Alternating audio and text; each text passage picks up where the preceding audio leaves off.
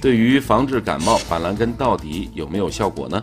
咱们市面上的板蓝根呢，一般都是一个单药的一个处方，里面主要成分就是板蓝根，就是板蓝根，它不像中药是一个复方制剂。那我们就板蓝根而论呢，它是清热解毒、凉血利咽的。你比如说咽喉肿痛，板蓝根啊，比如说咽喉肿痛、大便干结、小便黄赤啊，或者说有一些发热中毒的症状，它对抗病毒是有一定效果的。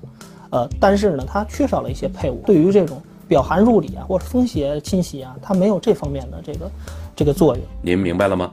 板蓝根其实不是专治感冒的药，而是一种清热解毒、凉血利咽的中药，可以缓解内热引发的咽喉肿痛、大便干燥、小便黄赤等症状。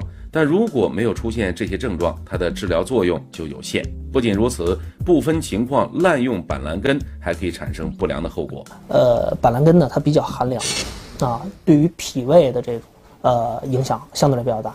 脾胃虚弱的人呢，吃了之后呢，有可能会有腹泻、大便溏稀啊，可能会增加一些其他的一些症状。您记住了吗？